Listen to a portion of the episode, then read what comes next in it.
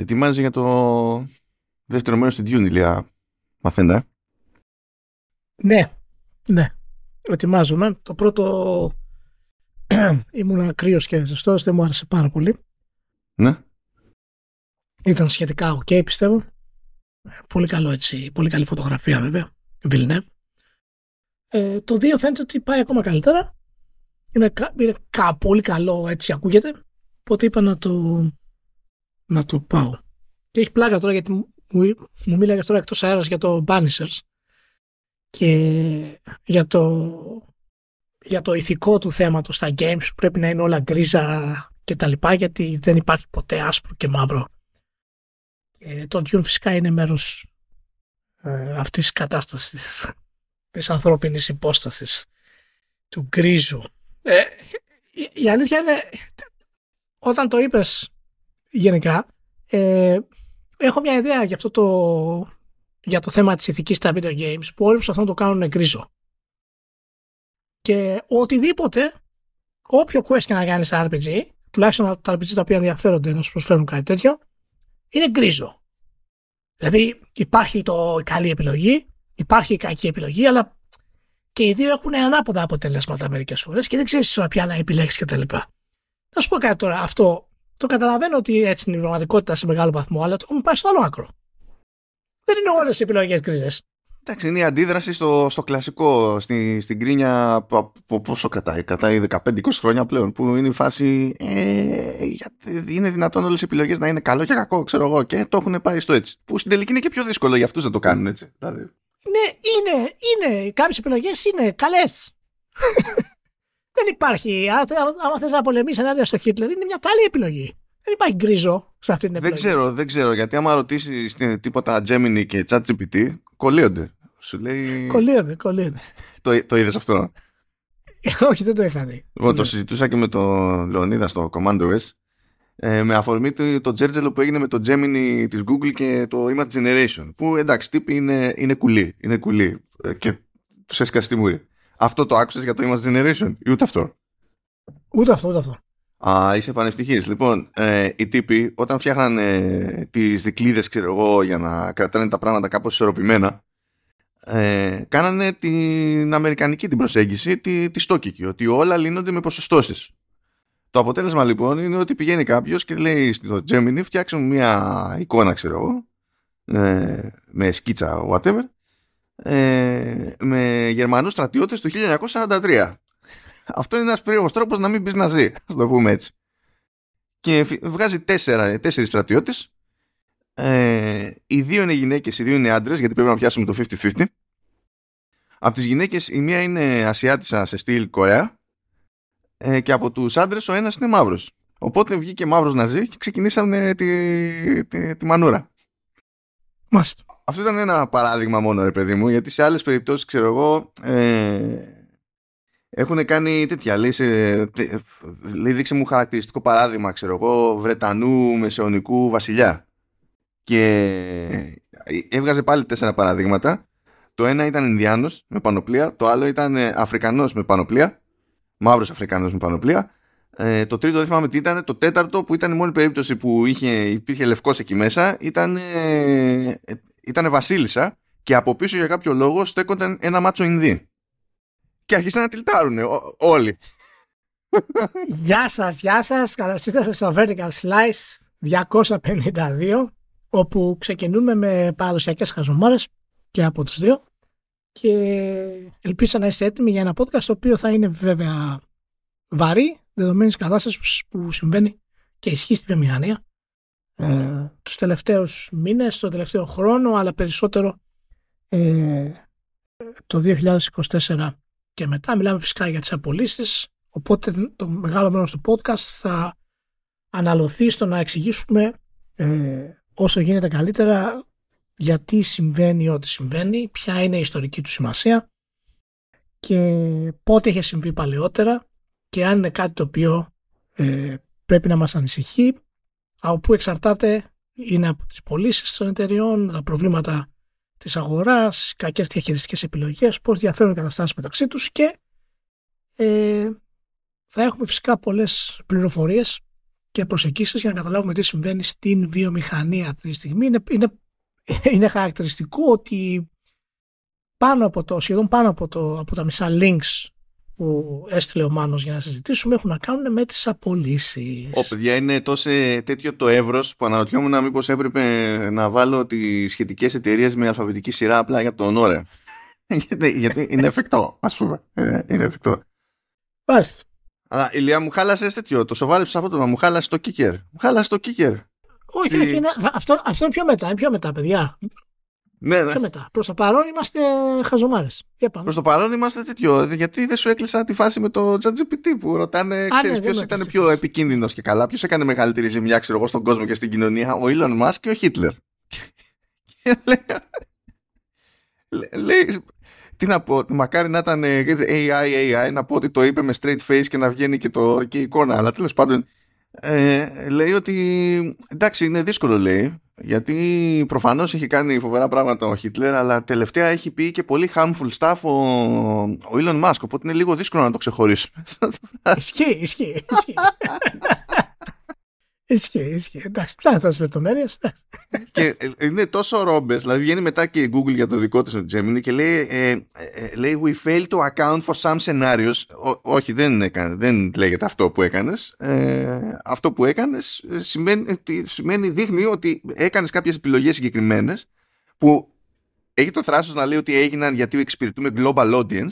Έχει, έχεις κάνει μερικές συγκεκριμένες επιλογές σύμφωνα με τα αμερικανικά καθαρά κολλήματα που τελείως τυχαία ακόμη και όταν πας στην απεικόνηση να δίνεις μια ποικιλία αυτή η ποικιλία πηγαίνει και κουμπώνει ακριβώς στις κοινωνικές αιμονές που έχεις εσύ ως κοινωνία. Και λες εντάξει είστε, υποτίθεται ότι είστε ξύπνοι, ξυπνιά άτομα ας πούμε. Εντάξει λες μπράβο. Μπράβο all over. Anyway, ε, στα διστοπικά της υπόθεσης, αν και τέλος πάντων υποτίθεται ότι αυτό είναι πιο, πιο γούτσου σαν φάση, κατάφερα και τέτοιο, αξιώθηκε και βγάλα το Beyond the Dawn, το Tales of Arise. Οπότε κατάφερα και ένα επεισόδιο εκεί πέρα true ending. Το οποίο η Λία ναι μεν εξακολουθεί και έχει την γλυκανάλητη την προσέγγιση που είναι τύπου, ξέρεις, ε, παιδικό από πρωί Σαββάτου όταν αυτό σήμαινε κάτι, γιατί πλέον νομίζω δεν σημαίνει τίποτα. Οπότε μπορεί να το καταλαβαίνουμε μόνο εμείς που το λέμε τώρα μεταξύ μας. Ε, οπότε όλα είναι γλυκανάλατα, ασιατικό στυλ, ξέρω εγώ, φλιάρι όλοι οι χαρακτήρες για πάντα όλα. Ε, αλλά τι κάνουν οι τύποι; Σου λέει παίζεις στο βασικό το παιχνίδι που έχει να κάνει με ένα σε- συγκεκριμένο σύστημα ας πούμε που σκλαβώνει λαούς ολόκληρους και τα λοιπά. Και κάπου αυτό, αυτό τέλος πάντων αλλάζει στο τέλος του πρώτου παιχνιδιού. Και καταπιάνεται, προσπαθεί να καταπιάσει σοβαρά το ωραία στη νέα τάξη πραγμάτων, ας πούμε, στη νέα κατάσταση, πώς παλεύουν όλοι να προσαρμοστούν. Οπότε έχεις ε, τους ήρωες και κυρίως τον κεντρικό ήρωα, ας πούμε, που συνήθως χειρίζεσαι εσύ και τραβάει ζόρι με το ότι όλοι τον αντιμετωπίζουν σαν να είναι κάτι παραπάνω από αυτό που είναι. Ο, για όλους είναι ε, ο ήρωας που θα έρθει να τους βοηθήσει ας πούμε ανά πάσα ώρα και στιγμή ε, και ο καθένας πιστεύει ότι τε, ταιριάζει στις δικές του τέλος πάντων προτεραιότητες και τους δικούς του καημούς ή έχουμε συνένωση ξέρω εγώ ε, της προηγούμενης άρχουσας τάξης με τους μέχρι πρώτην σκλαβωμένους και αυτοί συνθέτουν μια νέα κοινωνία που παλεύει να λειτουργήσει και φυσικά δεν έχουν ξεχαστεί από τη μια στιγμή στην άλλη και τραβάνε ζόρια μεταξύ τους. Και λες, κοίτα να δεις. Που πάλι καλά δηλαδή, που έχει αυτό, διότι εξακολουθεί και είναι cute το σύστημα μάχης και τα λοιπά, αλλά τα side quests στο expansion είναι λίγο λύπη. Είναι λίγο fetching for the ages. Καλά, Αλλά, οι, ναι. οι Ιάπωνες αυτό κάνουν. Δεν έχουν side quest ούτως ή άλλως. Το ξέρουμε αυτό. Ε, οπότε εσύ τώρα προτείνεις το story του Tales of Arise ως κάτι πολύ δυνατό μαζί με το expansion συνολικά; Ε, για, αυ- αν, το, αν, αν το προσεγγίσεις με τη λογική του τώρα εγώ βλέπω παιδικό, ναι. Διαφορετικά θα πήξεις με τη φλιαρία. Είναι, γιατί στα εξηγεί όλα λες και είσαι τελείως ας πούμε ε, άχρηστος. Καταλάβεις έτσι. Και αυτό ιαπωνικό είναι, με Ναι. κάποιες εξαιρέσεις. πάνω. Ναι.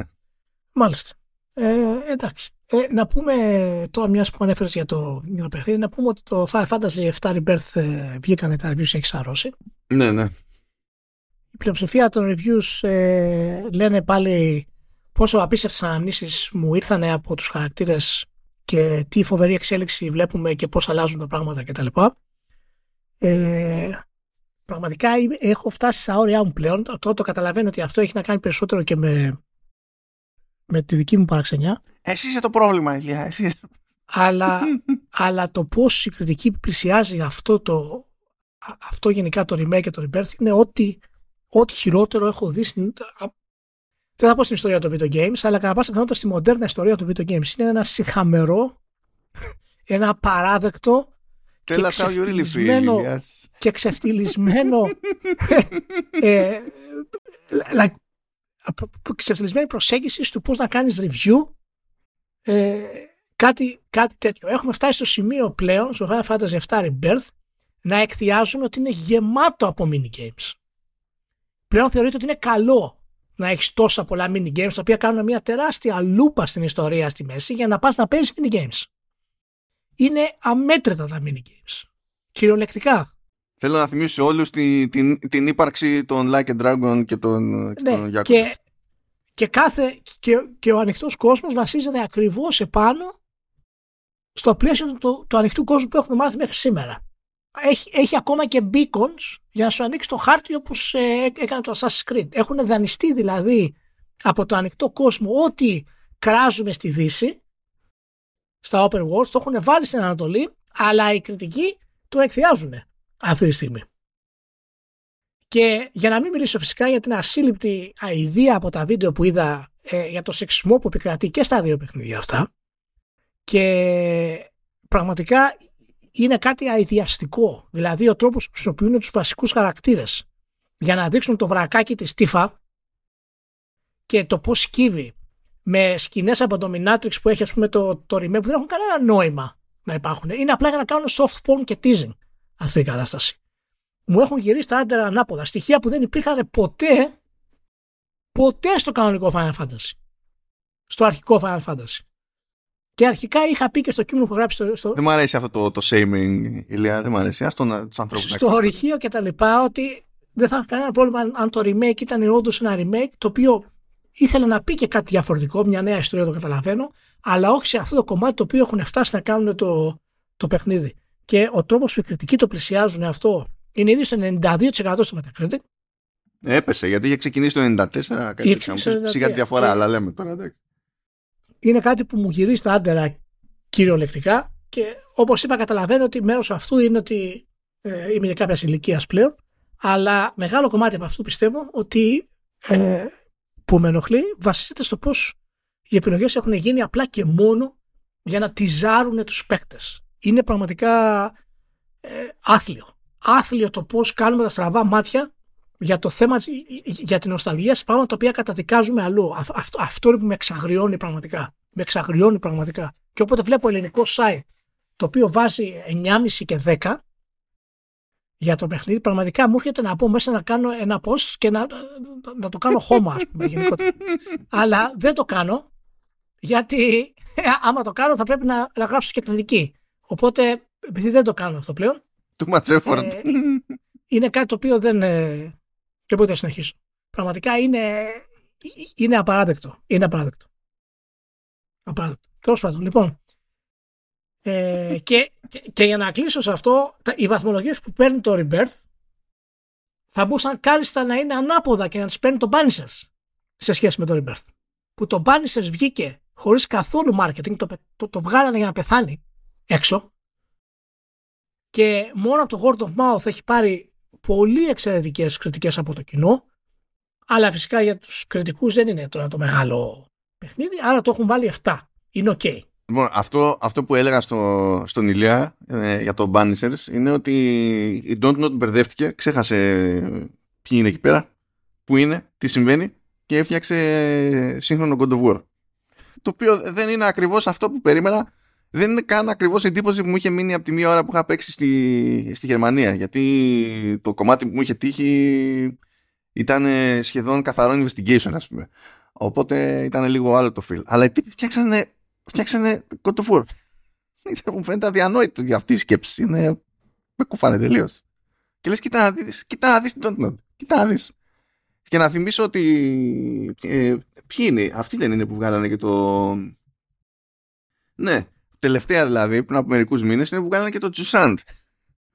Είναι τα δύο άκρα τελείως οι τύποι σε αυτή την εταιρεία. Ό,τι να είναι. Αλλά το λέω για καλό. Το λέω για καλό. Όταν το τελειώσω θα καταφέρω να φτιάξω ένα επεισόδιο για αυτό για την παρτάρα του και θα έχω stuff να εξηγήσω η αλήθεια είναι. Αλλά τέλος πάντων, ναι, okay. Oh. Anyway. Ωραία. Ξεθύμανες; Τώρα, προχωρήσουμε. Ε, ξεθύμανα γιατί έρχονται άλλα μετά πιο σοβαρά. Λοιπόν, για πάμε.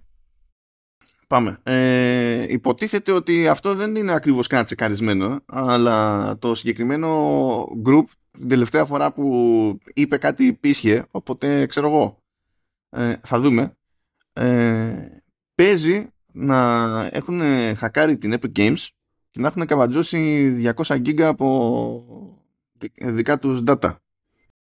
Ε, η Epic λέει ότι δεν βλέπει τέλος πάντων να έχει γίνει κάποιο είδους παραβίαση.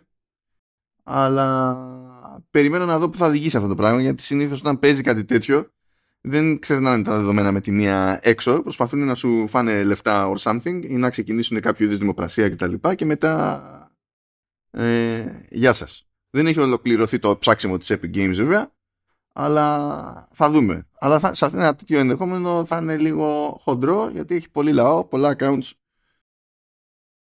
η, η Epic όσοι έχουν τα, τα πράγματα. Μάλιστα.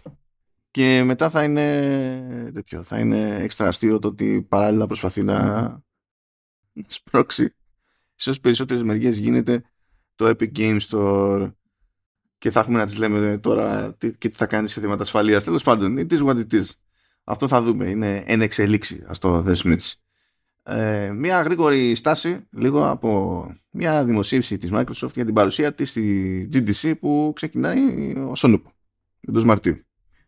Ε, σου στείλα σε ένα μεν το link αλλά δεν έκανα καμία διευκρίνηση ως προς το γιατί έβαλα αυτό το link διότι στην πραγματικότητα δεν έχω κάποιον ιδιαίτερο καημό ας πούμε ε, να σταθώ εδώ πέρα στις λεπτομέρειες της υπόθεσης αλλά καθώς διάβαζα είχε το πρόγραμμα με τις παρουσιάσεις που θα κάνει η Microsoft έτσι. και λέει τέλος πάντων ποιο είναι το θέμα ε, ποιος είναι ο μιλητής ποιοι είναι ο μιλητές ανάλογα με την περίπτωση και από ποια εταιρεία είναι έτσι. Sorry λίγο να μετρήσω. Και καθώς τέλος πάντων διάβαζα εκεί πέρα το πρόγραμμα ε, μου φαίνεται κάτι περίεργο. Έχει 30 sessions η Microsoft 30 ομιλίες και οι 16 είναι από Activision Blizzard. Ε, από Zenimax είναι 3, πάμε στις 19. Από Mojang είναι 2, πάμε 20, 20 μία διαλέξη τέλος πάντων στις, στις 30. Ε, δεν θυμάμαι σε ποιον ανήκει, όχι αυτό πρέπει να είναι εξωτερική συνεργασία, η High Moon Studios κτλ. Και από εκεί και πέρα, ό,τι είναι από Microsoft Microsoft είναι πιο corporate ή πιο technical. Δηλαδή, ελάτε να σας πούμε για το DirectX και το Super Resolution που έρχεται ή ελάτε να σας πούμε ε, για το πώς αξιοποιούμε ε, στρατιωτικούς στο gaming. Okay. Μπράβο. Και δεν έχει καμία ομιλία, καμία, ε, από τα studios που υποτίθεται ότι βαφτίζουμε Xbox Game Studios. Καμία όμως. Κανένας. Δεν σε ενημερώσανε τι έγινε. Δεν υπάρχουν Xbox Game Studios. Δεν ξέρω, δεν σε ενημερώσανε. Τα κλείσανε. Τα κλείσανε. Δεν ξέρω. Δεν το πήρε στο το memo. Αυτοί το πήρανε, ξέρω εγώ. Δεν το είδα και πουθενά στα, στα media. Κλείσανε τα Microsoft Game Studios. Τέλος. Δεν βγάζουν παιχνίδια. Δηλαδή, άμα δεν είχε κλείσει εξαγορά πριν από, από δύο μήνες, τι θα έκανε GDC Microsoft; τίποτα, τίποτα. Κανένας δεν βγάζει τίποτα. 30 ιστορικά στούντιο δεν βγάζει κανένας τίποτα. Τίποτα. Καμία ενημέρωση. Κανένα, κανένα, κανένα mail, καμία, κανένα δελτίο τύπου, κανένα βίντεο, κανένα teaser. Τίποτα. Τίποτα. Α, Μόνο το Senua. Τίποτα άλλο. Απίστευτο. Δηλαδή είναι απίστευτο μου φαίνεται. Τι κάνουν οι τύποι. Εντάξει, αυτό, αυτό. Θα, θα, θα επιστρέψουμε σε αυτό. Αυτό μου κάνει φοβερό. Ναι, OK. Okay. Και πάμε παρακάτω. Τώρα πάμε λίγο. Δεν έχετε πέσει σε λάθος show. Αν και το κάλυψαμε αυτό και στο Command S. Ε, πάμε λίγο σε Apple Arcade. Και πάμε λίγο σε Apple Arcade επειδή εντάσσεται στο κομμάτι των συνδρομητικών υπηρεσιών με, σχετίζεται με gaming κτλ. Τώρα για όσοι δεν γνωρίζουν εδώ πέρα το Apple Arcade είναι, πρέπει να, είναι στο, να έχει κλείσει τρία χρόνια έχω μπερδευτεί πλέον. Είναι συνδρομητική υπηρεσία της Apple που ξεκίνησε έχοντας ε, μόνο original παραγωγές δηλαδή βγαίνανε εκεί πέρα τέλος πάντων έδινες 5 ευρώ τώρα δίνεις 7 νομίζω ή 6 κάτι τέτοιο. Ε, σίγουρα πήγε πάνω τιμή. Ε, και έκανε κονέ με developers και βγαίνανε στην υπηρεσία παιχνίδια τα οποία ήταν με τη μία συμβατά με ε, iPhone, iPad, ε, Apple TV και Mac. Και αυτές οι παραγωγές ήταν ε, κατά κόρον αποκλειστικές ή minimum δεν μπορούσαν μέχρι να τελειώσει τέλος πάντων να λήξει η σύμβασή του που έχουν κάνει οι δύο πλευρές δεν μπορούσαν να βγουν σε άλλη συνδρομητική υπηρεσία ε, και ήδη για mobile. Οπότε δεν μπορούν να πάνε, ξέρω εγώ, στην αντίστοιχη υπηρεσία της Google, δεν μπορούν να πάνε Netflix και, και τα λοιπά. Και είχαν περάσει μια περίοδο που κάθε εβδομάδα είχε νέα παραγωγή original. Δηλαδή γινόντουσαν πράγματα, σκάγανε λεφτά. Ε, πριν από δύο χρόνια αλλάξανε λίγο πλεύση και είπαν ότι θα το πάμε λίγο 50-50. Θα έχουμε originals, όντως καινούργια παιχνίδια ξέρω εγώ, αλλά θα βάζουμε κάποιες εβδομάδες και εκδόσεις plus προϋπάρχοντων παιχνιδιών. Τι εννοεί εκεί ο πίτης, είναι παιχνίδια που είναι για mobile και είχαν, ξέρω εγώ, διαφημίσεις, είχαν ε, ε, ε, τέλος πάντων συναλλαγές και τα λοιπά. Θα τα κόβουμε όλα αυτά, διαφη, διαφημίσεις, συναλλαγές και ιστορίες. Θα σου δίνουμε όλο το περιεχόμενο, θα το πετάμε στο Apple Arcade και γλιτώνεις τέλος πάντων όλες αυτές τις ιδέε του, του mobile gaming.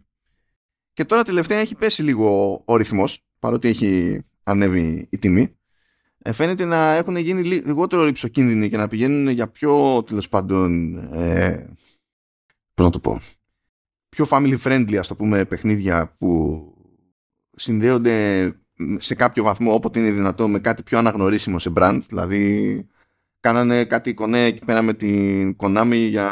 Konami νομίζω δεν είναι. Όχι, την Bandai Namco, συγγνώμη με τα Μαγκότσι. Έχουν κάνει κονέ με Hello Kitty και διάφορα άλλα τέτοια. Και θα πείτε τι μας λες τώρα, Ρεβέζο. Αλλά είχαμε ξεκινήσει με Beyond the Steel Sky. Γι' αυτό το, το λέω. Δηλαδή είχαν χώσει λεφτά, ας πούμε, στη Revolution Software. Και είχαν για ένα χρόνο, ενάμιση αποκλειστικό το Beyond the Steel Sky. Και διάφορα άλλα τέτοια. Είχαν κάνει κονέ με την Platinum Games και είχαν βγάλει ωραίο παιχνιδάκι action. Η αλήθεια είναι.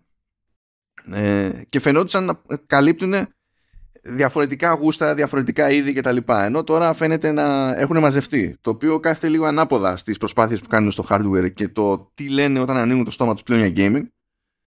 Ε, τα κονέ που έχουν κάνει με Capcom για τα Resident Evil, ας πούμε, στις πλατφόρμες τους, το, τα έξτρα εργαλεία για πιο εύκολο porting των PC games σε, σε Mac και, και τα συναφή.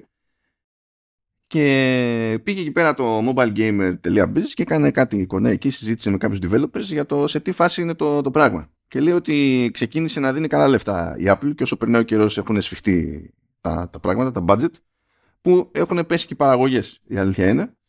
Ε, λένε ότι όταν βάζεις κάποιο παιχνίδι σου που υπήρχε πριν, παιδί μου, οπότε μπαίνει έκδοση Plus στο arcade με αυτά που είπαμε πριν για microtransactions και για διαφημίσεις, εκεί δεν, δεν παίρνεις κάτι στο BES παίρνεις μόνο με το engagement στην ουσία ενώ όταν μιλάμε για κάποιο original παίρνεις για να μπεις, αλλά παίρνεις μετά και από το engagement. Τώρα ακριβώς πώς λειτουργεί η φόρμουλα είναι, είναι άγνωστο. Και είναι ενώ δεν τα έχουν βάψει τελείως μαύρα developers κάποιοι είναι ξενερωμένοι διότι έχουν πάθει το κλασικό ε, που συμβαίνει με Apple σε κάποιες περιπτώσεις. Τώρα αποφασίζει ότι πρέπει να αλλάξει λίγο το πράγμα και, αλλά ταυτόχρονα δεν έχει αποφασίσει ότι εσύ πρέπει να το ξέρεις. Από εκεί που επικοινωνείς με τους ευθύνοντες του Apple Arcade και σου απαντάνε ως developer έτσι ε, κάποια στιγμή σταματάνε να σου απαντάνε και απλά να ρωτιέσαι τι, τι έχει συμβεί. Και ταυτόχρονα αυτό που ακούγεται είναι ότι πλέον μεταξύ των Apple Arcade, ας πούμε, καλά Google είναι, η υπηρεσία της Google είναι χαμένη στο διάστημα, αλλά μεταξύ Apple Arcade και Netflix Games τώρα είναι στη φάση που τους φέρονται καλύτερα από Netflix Games συγκριτικά και ελπίζουν τέλος πάντων να θυμηθεί η Apple λίγο την, την πιο καλή της αρχή, το πούμε έτσι.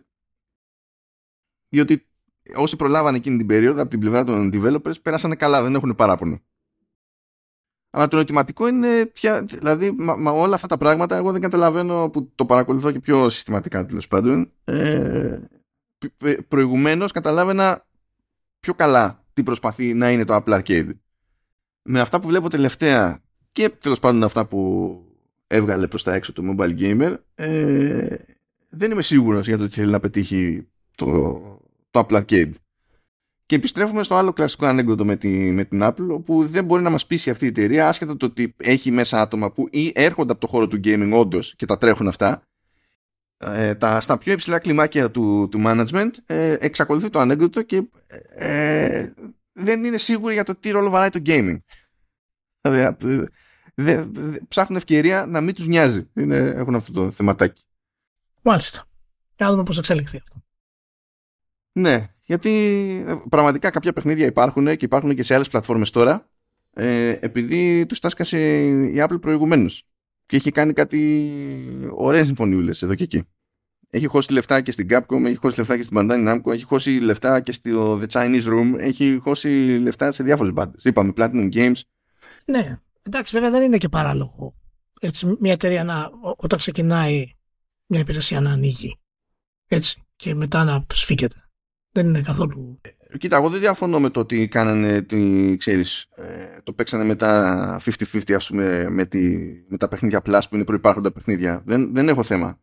Πιο πολύ έχω θέμα με το, επειδή παρατηρώ τους τελευταίους μήνες τι Sky σε Originals, που είναι ένα ψιλομονόχνοτο πράγμα από άποψη είναι ένα πολύχρωμο, cozy, περίπου παιδικό, ε, περίπου αναγνωρίσιμο.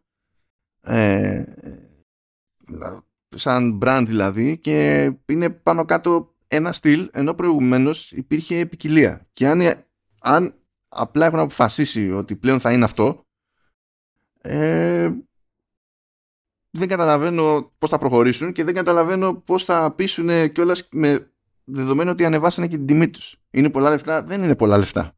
Αλλά μου ανεβάζει την τιμή και έχεις πιο μονόχρονα originals και ακόμη πιο αραιά originals ε, είναι λίγο περίεργο value proposition, να το πούμε έτσι. Anyhow, off we go. Ε, πάμε λίγο αποτελέσματα τριμήνου Unity. Αυτά για το, πιο πολύ για το αστείο της υπόθεσης. Διότι guess what, guess what, τι συνέβη για άλλη μια φορά στη Unity που ισχύει πάντα στη Unity. Ε, έβγαλε τρίμηνο και έτος με ζημία. Πώς φάνηκε αυτό; Όλα πηγαίνουν. Αλλά έπεσε, λέει, η ζημία περίπου κατά 10% σχέση με πέρυσι. Δηλαδή, ε, στο χρόνο που κλείσανε τώρα, μπήκανε μέσα μόνο 826 εκατομμύρια. Ε, ενώ σε τζίρο 2,1 εκατομμύρια. Που ανέβηκε ο τζίρος 57%. Όντως. Δηλαδή, αυτό αν τα βάλεις κάτω, κατά μία έννοια είναι προς τη σωστή κατεύθυνση. OK. Okay. Απλά θέλω να θυμίσω ότι η Unity ποτέ, ποτέ δεν έχει βγάλει κέρδος. Ποτέ αλλά κατά τα άλλα είναι η βάση για πάνω από το 50% των παραγωγών στη βιομηχανία. Ναι. Τρελό. Τρελό. Ανεξήγητο. Παραμένει ανεξήγητο. Κάποιο, υπάρχει κάποιο μεγάλο έτσι, κενό στο επιχειρηματικό πλάνο της Unity για πολλά χρόνια. Δεν εξηγείται αλλιώς. Η πλάκα είναι ότι... Βέβαια κάποιοι, κάποιοι βγάζουν χρήματα έτσι. Καλά, ναι, εντάξει, είναι προφανώς. Κάποιοι βγάζουν χρήματα. Ποιοι είναι αυτό δεν ξέρω, αλλά κάποιοι τα βγάζουν. Η, η πλάκα είναι ότι το, το κομμάτι που ασχολείται με το μετά τις μηχανές ε, βελτιώθηκε ε, που υποτίθεται ότι με τις κινήσεις που έκανε τον τελευταίο καιρό η Unity φάνηκε και καλά σε σχέση με τα άλλα της Divisions να το υποβαθμίζει ας το πούμε συγκριτικά. Ε, το, το θέμα είναι βέβαια ότι τέλος πάντων είχαν, κάποια, είχαν κάποιο κόστος από το σπάσιμο της συνεργασίας με σπάσιμο συνεργασίας με τη Weta Tools ας πούμε και κάτι τέτοια εντάξει OK okay.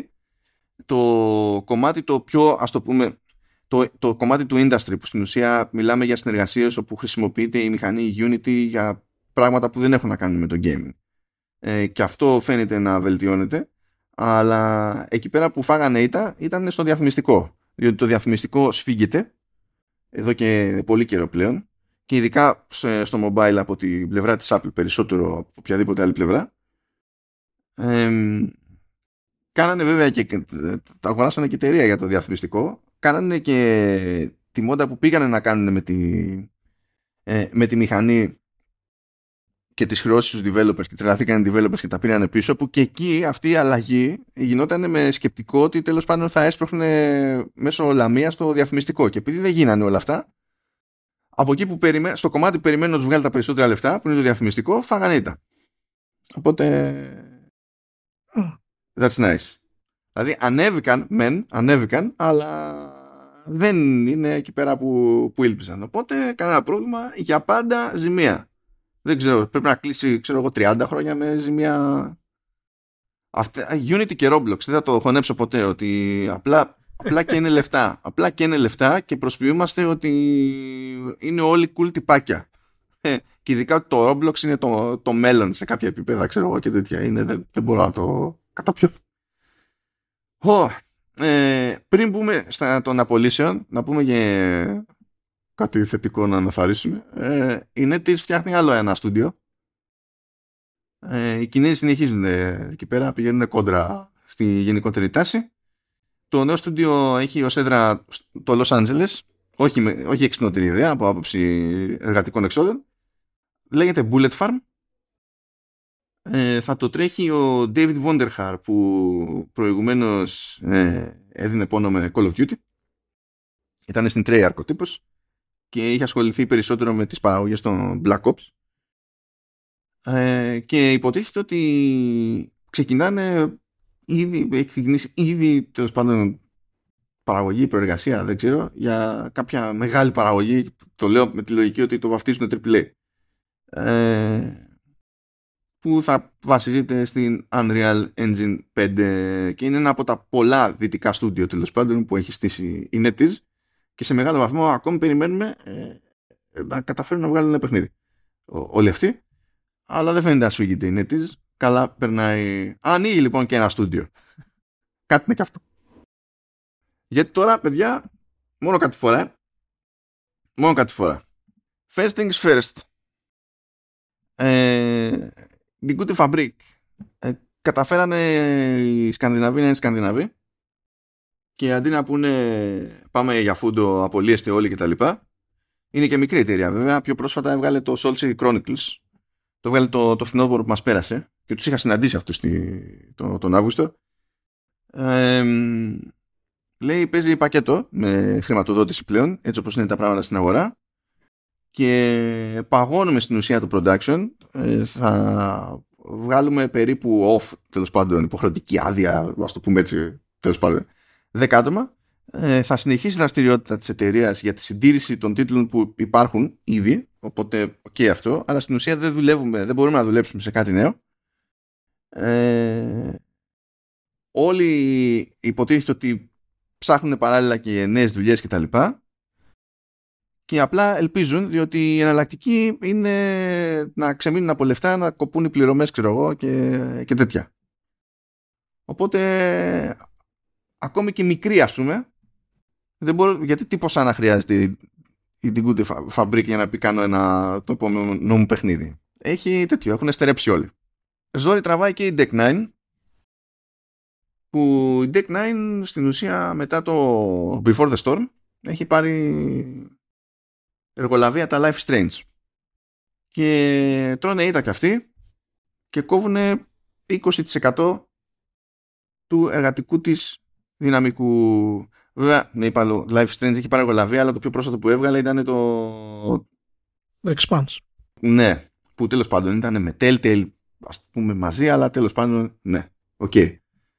Οπότε το 20% είναι περίπου 30 άτομα, δεν είναι από τις πιο τιτανοτεράστιες εταιρείες, αλλά πακέτο και αυτή πακέτο και στη Supermassive Games, η οποία Supermassive Games έχει γενικά παραγωγές να τρέχουν εδώ και εκεί, συνεργασίες και τα λοιπά. Δεν είναι ότι κάθονται και προσπαθούν να βγάλουν ένα παιχνίδι για να ζήσουν.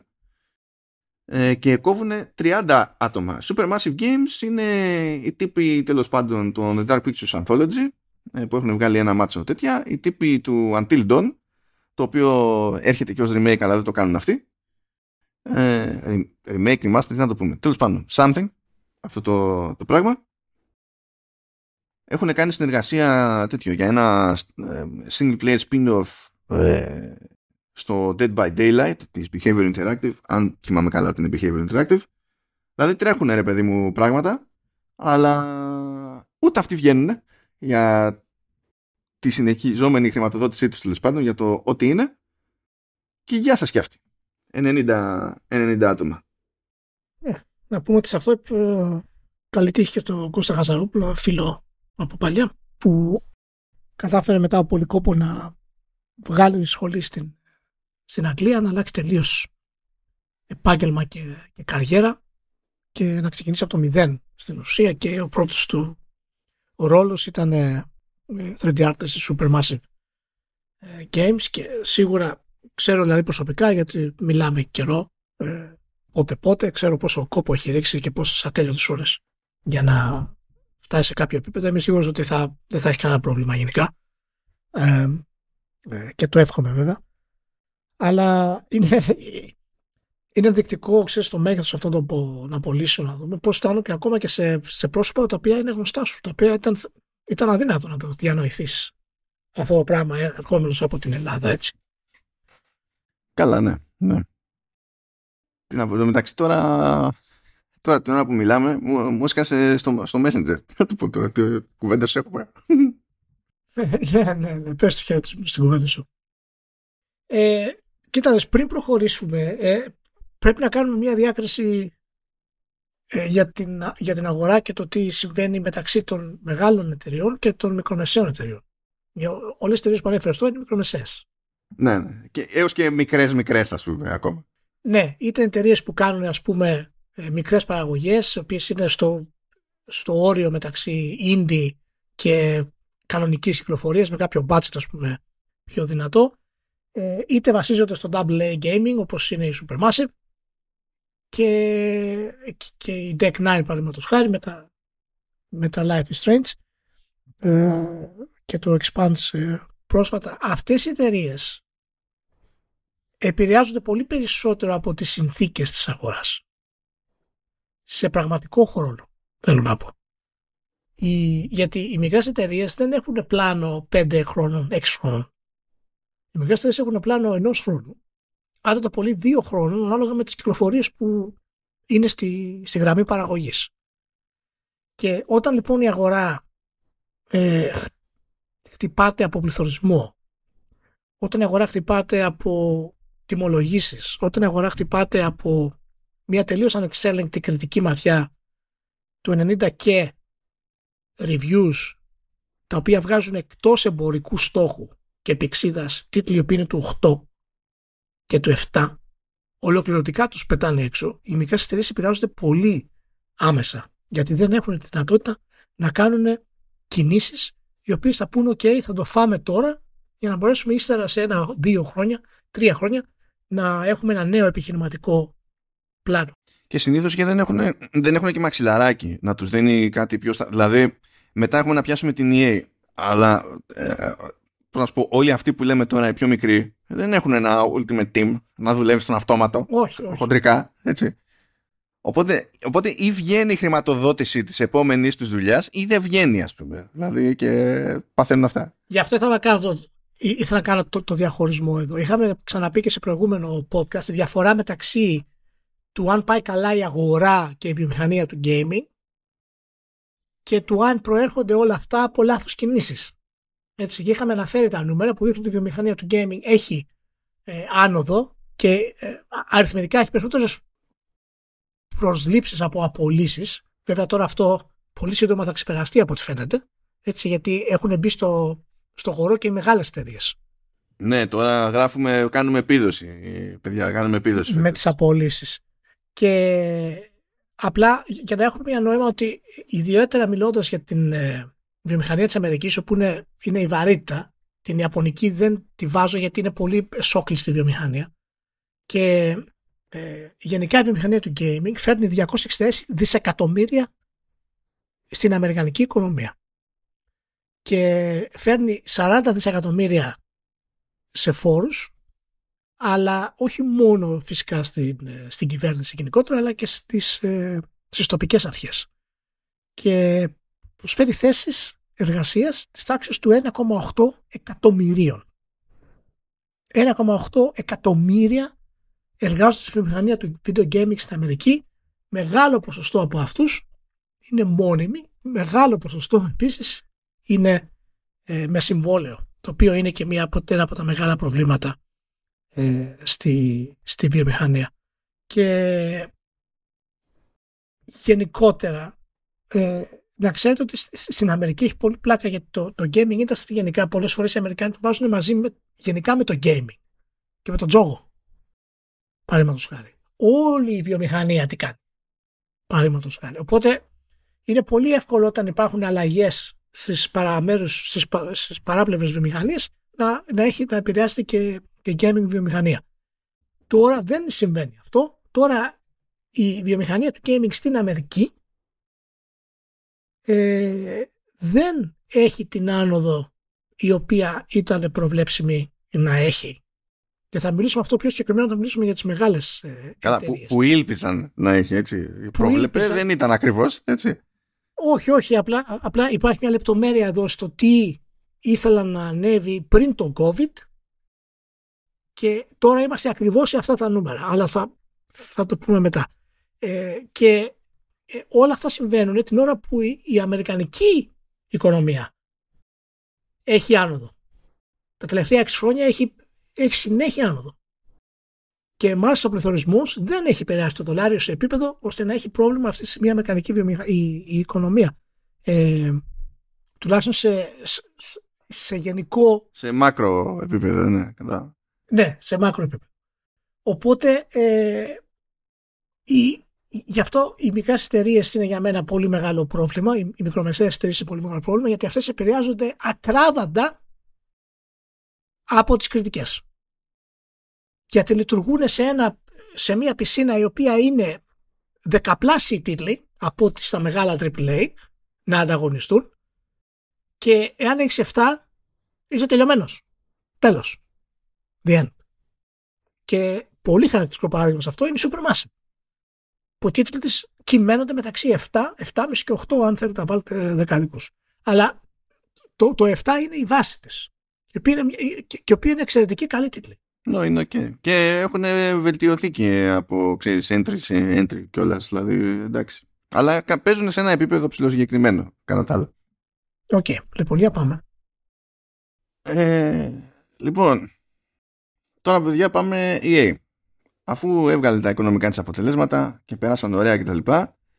Τώρα μέσα στη νύχτα, γιατί γράφουμε εμείς 29 Φεβρουαρίου, ήταν στα ξημερώματα της 29 Φεβρουαρίου, προκύπτει ότι κόβουνε, θα, θα κόψουν 5% του προσωπικού τους, που αν το πάρουμε με βάση το, το πόσους έχουν στη δούλεψή τους αυτή τη στιγμή είναι σκάρτα 700 άτομα αυτοί που είναι για φευγιό. Ε, επίσης έκλεισε τη Ridgeline Games που άνοιξε πρόπερση ε, με στόχο να βγάλει κάποιο single player Battlefield. Την περασμένη εβδομάδα ήταν που έφυγε ο, ο, ο Λέτο που ήταν ναι, σε αυτό το στούντιο επικεφαλής για αυτό το λόγο και τώρα καταλάβαμε για ποιο λόγο έφυγε ο Λέτο.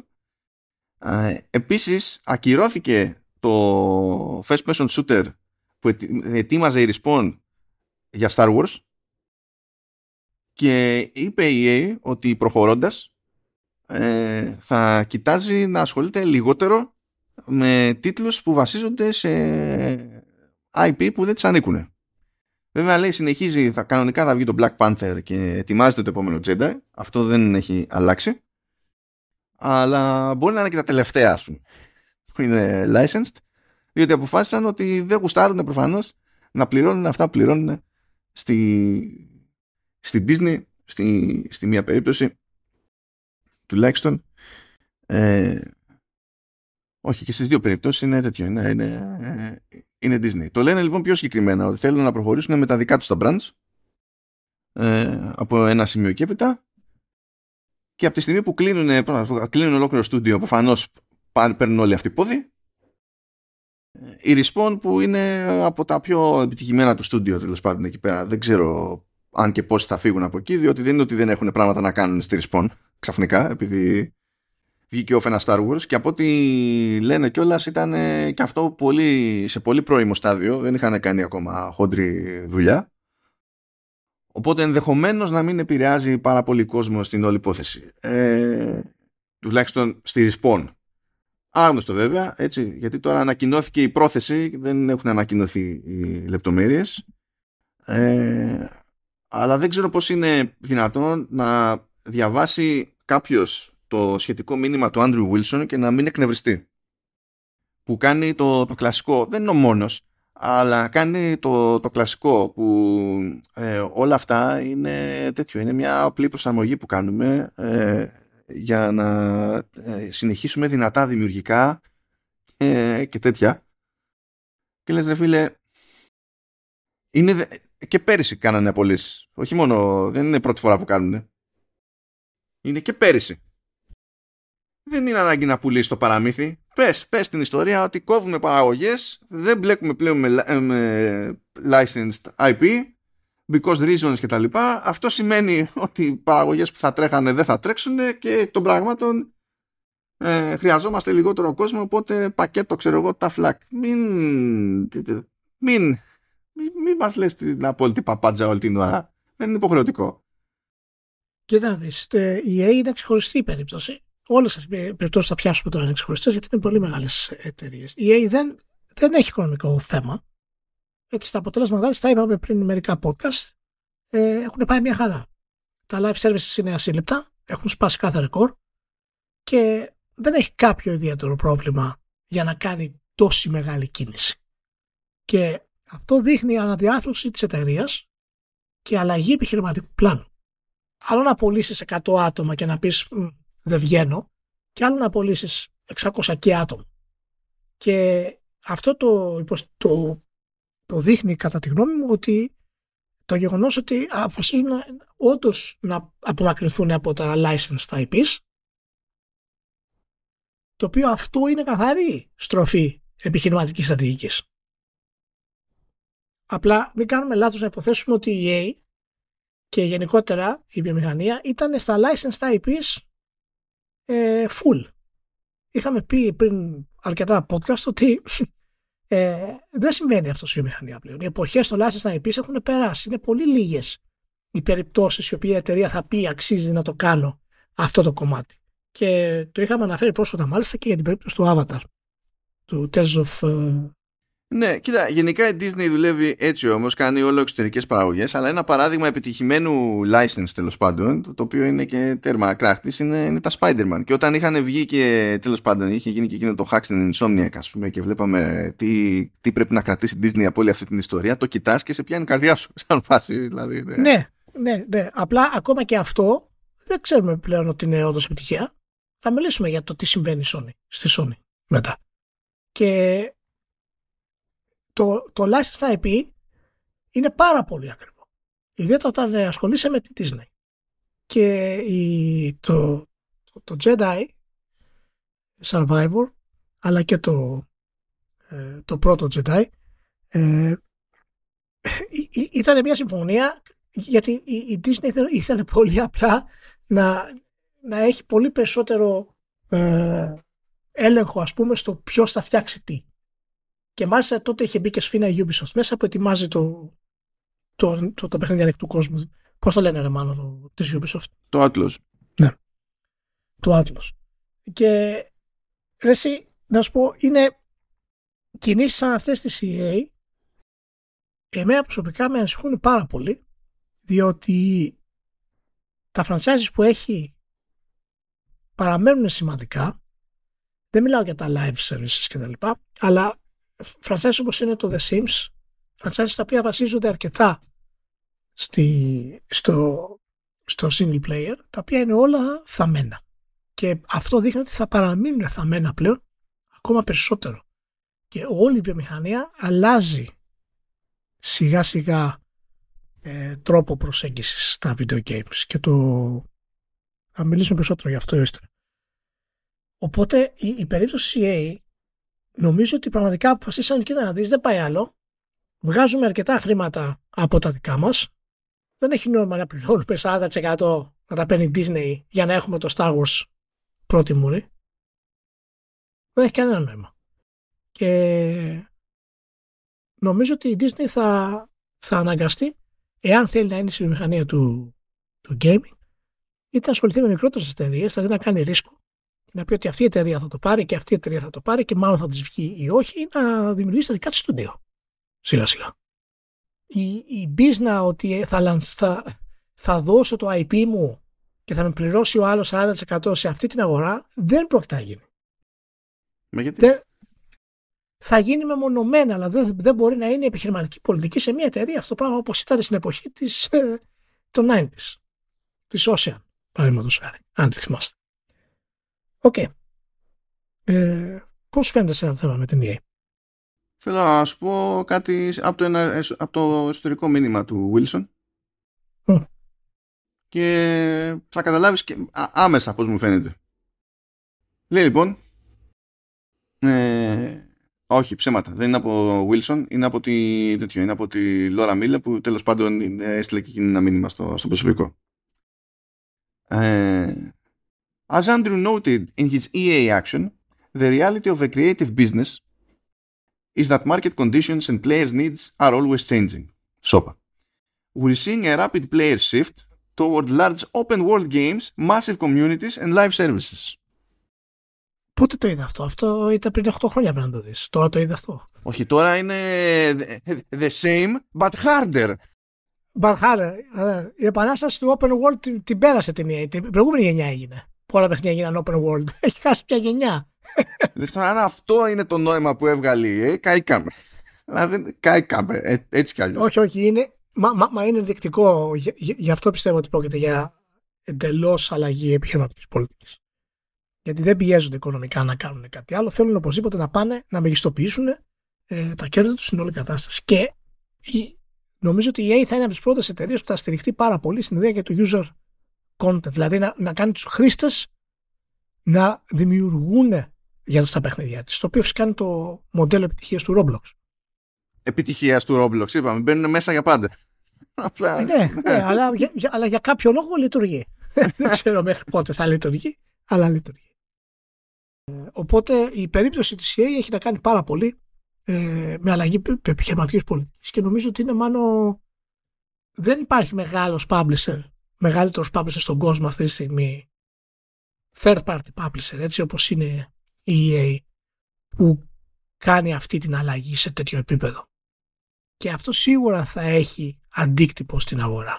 Δηλαδή η Activision Blizzard ήταν μία αλλά εξαγοράστηκε. Η Take-Two είναι η άλλη αλλά δεν θα αλλάξει την πολιτική της γιατί έχει τη Rockstar. Οπότε οι όλες μεγάλες third party publishers είναι οι ιαπωνικές μετά. Είναι δηλαδή η Square Enix παραδείγματος χάρη που έχει τα δικά της ε, πρόβλημα.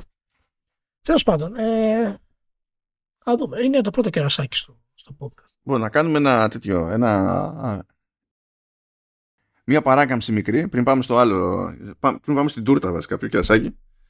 Ε, διότι, κυρίως επειδή ξεχάστηκα πριν, πήδηξα από το σημειώσει μου την Cloud Imperium. Α, ναι, ναι. Ε, εγώ λέω να ξεκινήσω πρώτα από αυτή γιατί είναι πιο. δεν είναι τόσο σημαντικό όσο η EA, αλλά πάμε, κάνουμε μια γύρα. Ε, παιδιά φαίνεται λέει δεν είναι σαφές το πόσοι και τα λοιπά και δεν είναι ακριβώς και το, το, σαφές και το, σε τι κλίμα έγιναν αυτές δεν είναι ναι. σαφής η Cloud Imperium. Δεν είναι σαφής. Αλλά παίζει να μην βγαίνει η Cloud Imperium παιδιά εδώ, πώς να σου εδώ έχει εκατοντάδες εκατομμύρια έχει πάρει κατευθείαν και δεν έχει καταφέρει να βγάλει παιχνίδι ε, κάπως που να είναι κάτι αρκετά συγκεκριμένο. Το ότι έχει κάτι και λειτουργεί, ναι, έχει κάτι και λειτουργεί. Φαντάζεσαι να, να κατηγορήσω τις συνθήκες αγοράς. συγγνώμη, συγγνώμη, όχι, έχεις σκάσει update. Έχεις σκάσει update σημερινό με, με δήλωση.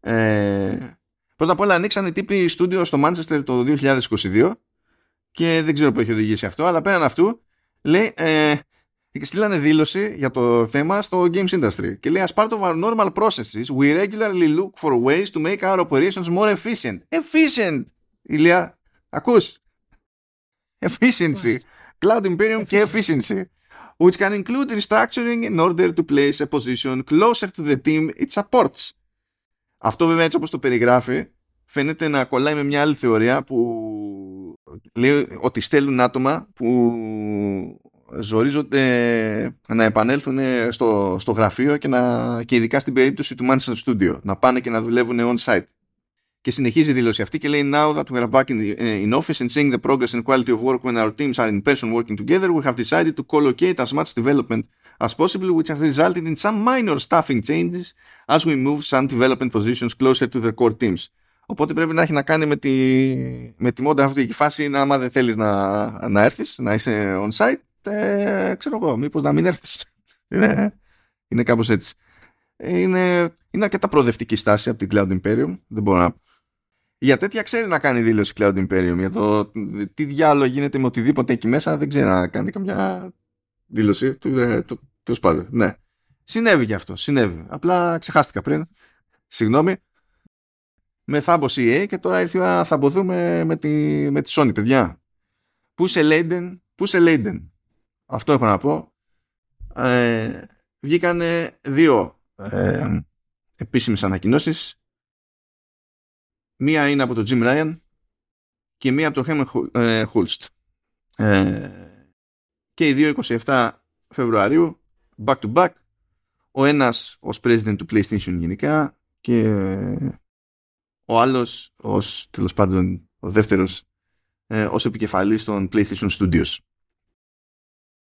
Και λέει ναι γεια σας, ε, θα κόψουμε λέει το προσωπικό του PlayStation κατά 8% και θα φύγουν περίπου 900 άτομα ε, και στην ουσία αυτό επηρεάζει πάνω κάτω τους πάντες. Έχει βάλει ο Ryan και το mail που έστειλε εταιρικά. Θέλω να σου πω, δηλαδή πώς εκνευρίζεσαι. Θέλει να σου πει είναι ο εργοδότης αυτός έτσι και στέλνει mail εσωτερικό, εσωτερικά για να σου πει για τις απολύσεις. Ε, και λέει μπλα μπλα μπλα έτσι και έτσι ε,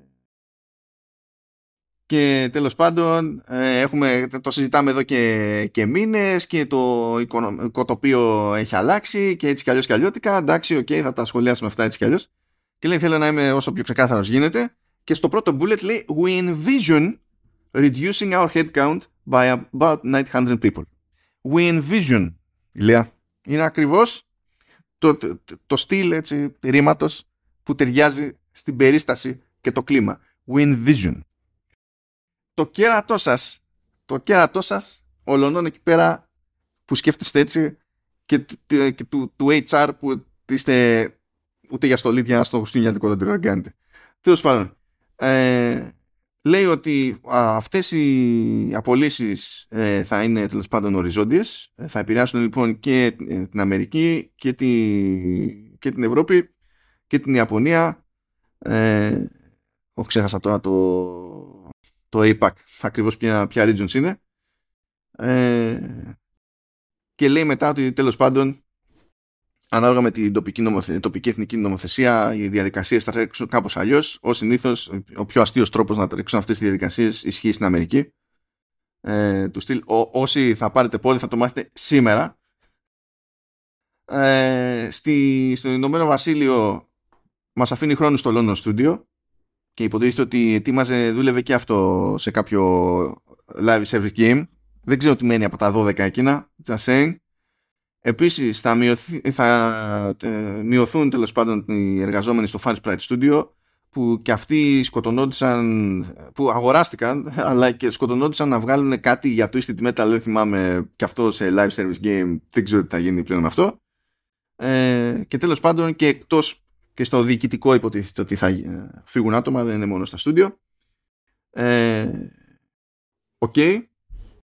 Αλλά το θέμα είναι, καθώς θα κάνουμε λίγο πιο λιανά στην όλη φάση, ε, θα κοπούν άτομα και από Guerrilla, θα κοπούν άτομα και από Naughty Dog, θα κοπούν άτομα παντού. Και από Insomniac. Και από Insomniac. Δηλαδή λες, ρε φίλε, τι άλλο πρέπει να κάνει Insomniac, ας πούμε; Δηλαδή, πραγματικά, αν δεν είχε την Insomniac, που την πήρε, για μένα την πήρε, πήρε, παρά. Αυτό που έδωσε 200 κάτι εκατομμύρια και πήρε την Insomniac, ε, ήταν κίνηση μεγάλου παίκτου. Δηλαδή, σε τέτοιο ποσό. Ναι, ναι. Αν δεν είχε την Insomniac σε αυτή τη φουρνιά hardware, θα τους κλαίγαν οι ρέκες. Είναι αυτό που είπα πριν, ότι ναι μεν φαίνεται ότι είναι επιτυχία το, η συμφωνία για το licensing του Spider-Man, αλλά είναι πραγματικά. Γιατί ούτε η Insomniac μπορεί να ξεφύγει από αυτό το πράγμα, η οποία έχει βγάλει το Spider-Man, ε, έπιασε τα νούμερα πωλήσεων που έπρεπε να πιάσει, αλλά όχι αυτά που θέλανε πραγματικά για να μπορέσει να είναι ανέγκυρτη. Ε, στην πορεία, ακόμα και Naughty Dog που ε, έκανε συμφωνία ε, μέσω της Sony για να δημιουργήσει τον άρθρο μας για το HBO, δηλαδή ε, βλέπουμε συνέργειες οι οποίες δεν βγαίνουν στη Sony. Και το έχουμε πει πάρα πολύ καιρό ότι αυτό είναι ένα από τα μεγαλύτερα του προβλήματα την ώρα που όλοι λέγανε «Ω, πάμε σούπερ» και τα λοιπά. Και τώρα βγαίνουν όλοι στο facebook και παντού και λένε «Α, δεν πάει καλά η Sony». Το λέγαμε. Ποιος το λέγανε, δεν το λέγε. Όλοι λέγανε τι απίστευτα ρεκόρ κάνει η Sony. Μα σε τζίρο έκανε ρεκόρ, αλλά τα λέγαμε ότι έχει πάει περίπατο η κερδοφορία. Δηλαδή μόνοι τους το, το λέγανε και την περασμένη εβδομάδα. Τι ήταν. τι φοβερή είναι η Sony και τι φοβερή στρατηγική έχει με αυτά τα AAA και όλα αυτά κτλ. Και, και τώρα όλοι κάνουν μόκο. Το αλλάζουν το, το παράμυθι, όλα τα fanboys. Και όχι μόνο.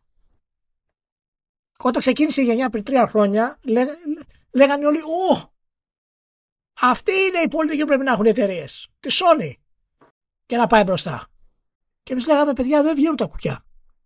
Ωραία είναι αυτό, αλλά δεν θα βγουν τα κουκιά. Και μετά λέγανε, Ω, 80, 80 ευρώ, εντάξει είμαστε. Δεν θα επηρεάσει κανέναν αυτή η τιμή.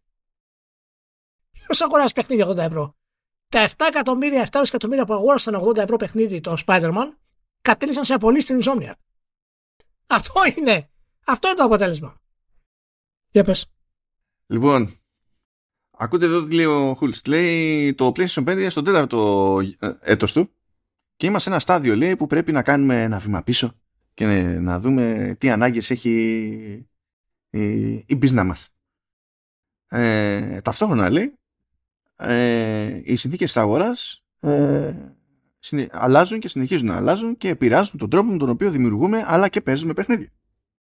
Ναι, ναι. Like, delivering the immersive narrative driven stories that PlayStation Studios is known for at the quality bar that we aspire to requires a re-evaluation of how we operate. Oh, oh, σόπα! Σόπα! Σόπα! Τι λες! Τι είπε ο, τι είπε ο Χούλστρε, παιδί Φοβερό.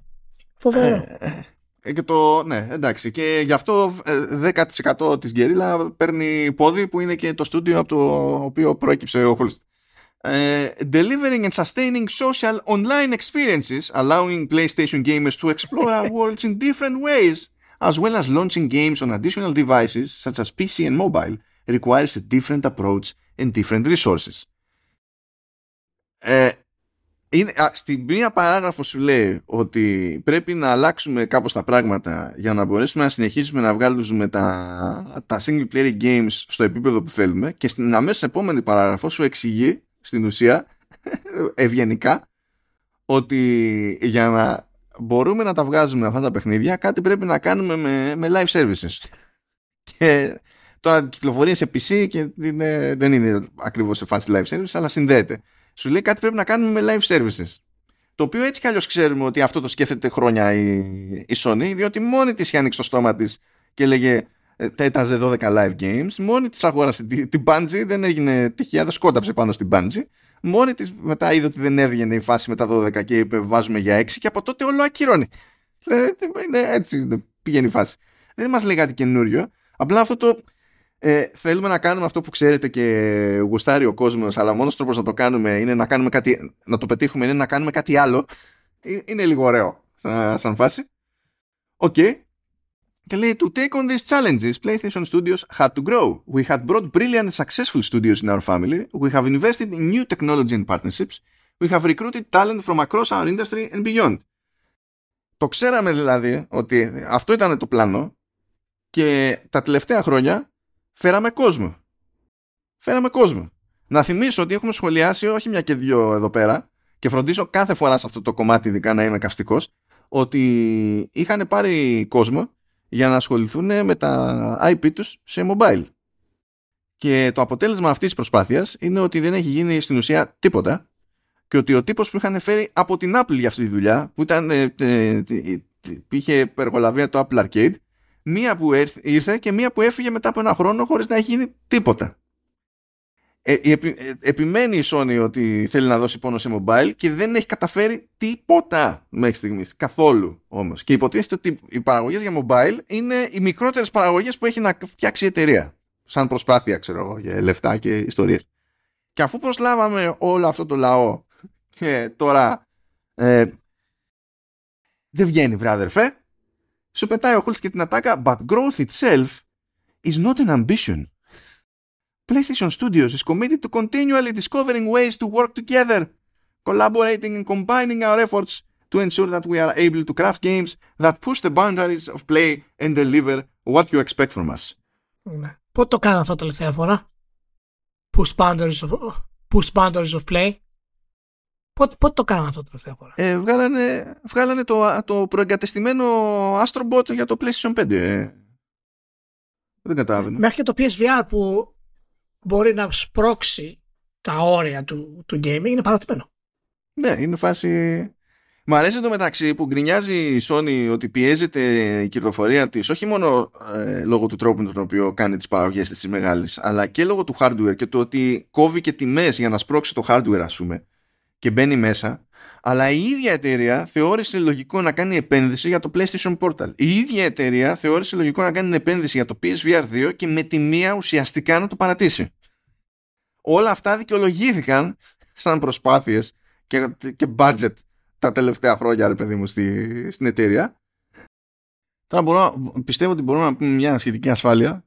Κάτι που τέλος πάντων δεν το λέμε πρώτη φορά, αλλά ε, εδώ στη Sony τώρα το τελευταίο πράγμα που τους φταίει είναι όχι ότι δεν συνεισφέρει, γιατί μίνιμουμ επηρεάζει το πόσο ακριβώς είναι ο δανεισμός τέλος πάντων και διάφορα άλλα πράγματα. Εντάξει, OK, okay, αλλά ε, δεν τους φταίει αγορά.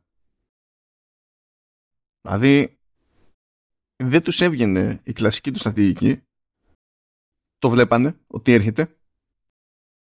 Ε, δεν θέλανε να ακολουθήσουν την οδό του Λέιντεν. Προτίμησαν την οδό του Ράιαν. OK. Okay έχουν κάνει κινήσεις για να μπλέξουν περισσότερο με live games. Μήπως και φυτρώσει κάπου μία μαγιά που βγάζει ένα πιο σταθερό έσοδο ας πούμε και βοηθάει μία μεριά την άλλη. Το πλάνο αυτό δεν έχει πάει πουθενά βάσει σχεδίου και εξακολουθεί να μην πηγαίνει βάσει σχεδίου. Οπότε πακέτο. Ε, η... να πούμε γενικά ότι η, η βάση στο, στο άνοιγμα που κάνανε οι εταιρείες λόγω του COVID το έχεις ξαναπεί και εσύ ε, αρκετές φορές είναι από τα θέματα τα οποία σε ενόχλησαν πάρα πολύ και εμένα, εμένα ίσως λίγο λιγότερο γιατί έβλεπα περισσότερο την, ε, τη γενική εικόνα αλλά είχες δίκιο ε, λέγοντας ότι ε, το άνοιγμα που κάνουν οι εταιρείες στον COVID ε, ήταν απαράδεκτο. Δεν λάβανε υπόψη, μιλάω για τις μεγάλες εταιρείες και κάποιες από τις μικρομεσαίες κιόλας και δεν λάβανε καθόλου υπόψη ότι η, η άνοδος ήταν πλασματική στον COVID. Και μάλιστα αυτό αναφέρθηκε πρόσφατα και από διάφορους αναλυτές. Εδώ το έλεγε ο, ο Ζέρνικ της Take-Two μόνος του το λέει. Και ο Ζέρνικ της Take-Two, ναι, είναι επιβεβαιωμένο πλέον ότι ε, πολλές ε, εταιρείες κάνανε αυτό το άλμα σκεπτόμενες ότι η άνοδος αυτή είναι πραγματική. Παιδιά, εδώ εταιρείες ε, που είναι στον ευρύτερο τεχνολογικό τομέα έμπαιναν στην διαδικασία να κάνουν προσλήψεις. Ορισμένοι έκαναν προσλήψεις επειδή έκαναν και οι άλλοι προσλήψεις. Και η λογική ήταν ε, γιατί να αφήσουμε εμείς καλούς εργαζόμενους στους άλλους; Αν τους πάρουμε εμείς, θα τους κάνουμε, θα δούμε. Δηλαδή, είναι παρανοϊκό αυτό. Ναι, ναι, έτσι είναι, έτσι είναι. Και οι, οι τελευταίες αναλύσεις μιλούν ότι ε, υπήρχε ένας ρυθμός ανάπτυξης της βιομηχανίας προ-COVID. Και με το που ο COVID έγινε ο, ο νόμος της αγοράς για 3-3,5 χρόνια χοντρικά, ο ρυθμός ανάπτυξης αυτός ε, έγινε εντελώς πλασματικός. Και τώρα η βιομηχανία επιστρέφει στον κανονικό της ρυθμό ανάπτυξης, ο οποίος ήταν προ-COVID.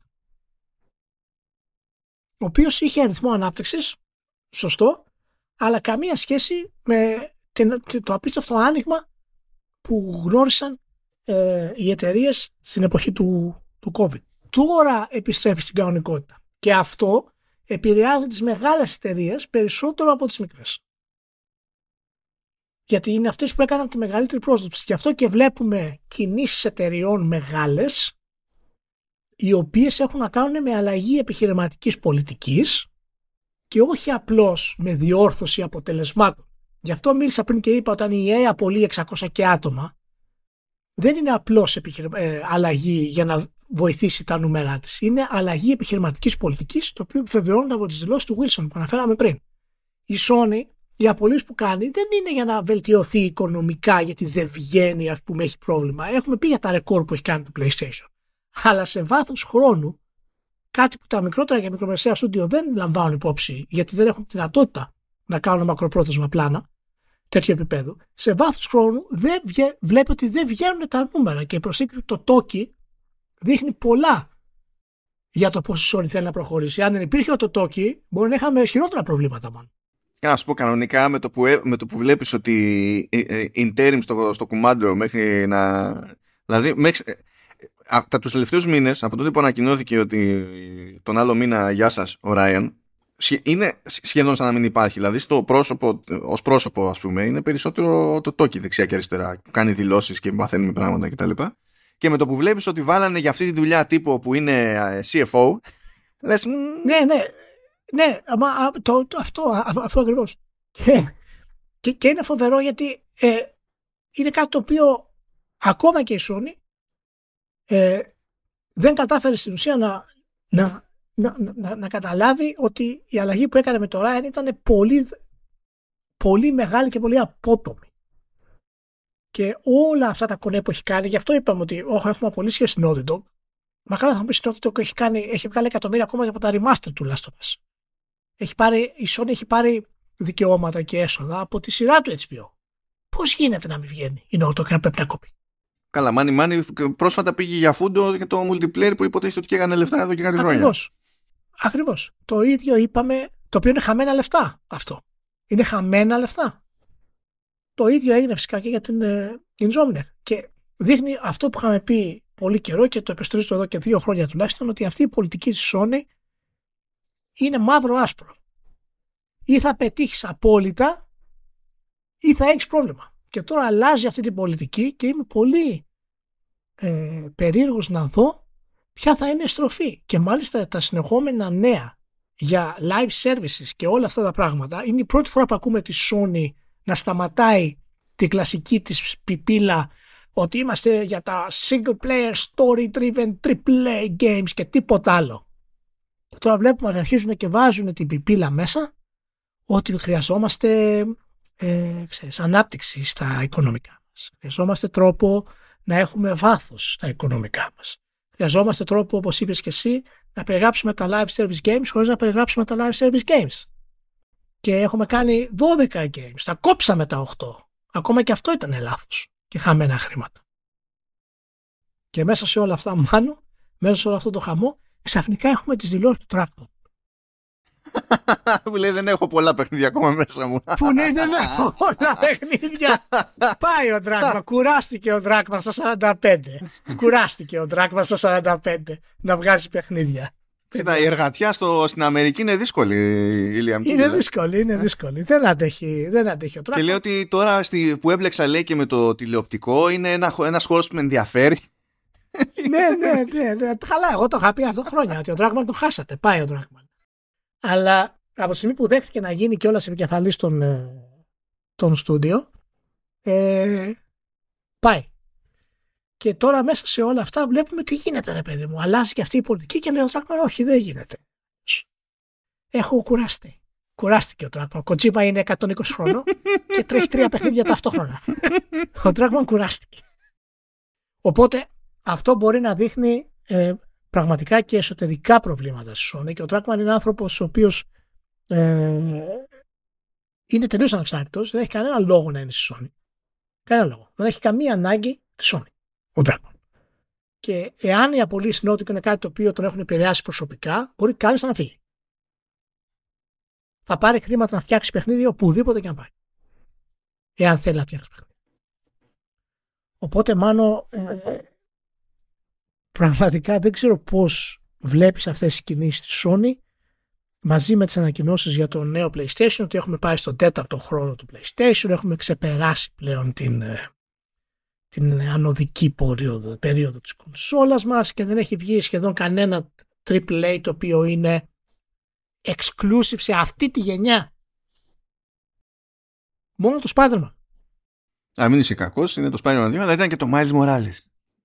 Εντάξει. Ναι, και το, και το Ratchet. Ε, Δηλαδή Insomniac. Το οποίο, ναι, το, ναι, το οποίο μηχανικά δεν είναι κάτι το οποίο χρειάζεται, χρειάζεται τη νέα γενιά. Για πιο πολλά λέμε τώρα; Για το Spider-Man. Μηχανικά είναι το ίδιο με τα προηγούμενα. Εντάξει, Αλλά σε ναι, θέματα γραφικών είναι ότι χρειάζεται. τη νέα Ποντρικά. Κοίτα και στο. Πώς να σου πω. Το, το, δέχομαι ότι και προηγουμένως το fast travel ήταν εντυπωσιακό, αλλά ο- ο- τώρα είναι ακόμη πιο εντυπωσιακό και όντως δεν γίνεται.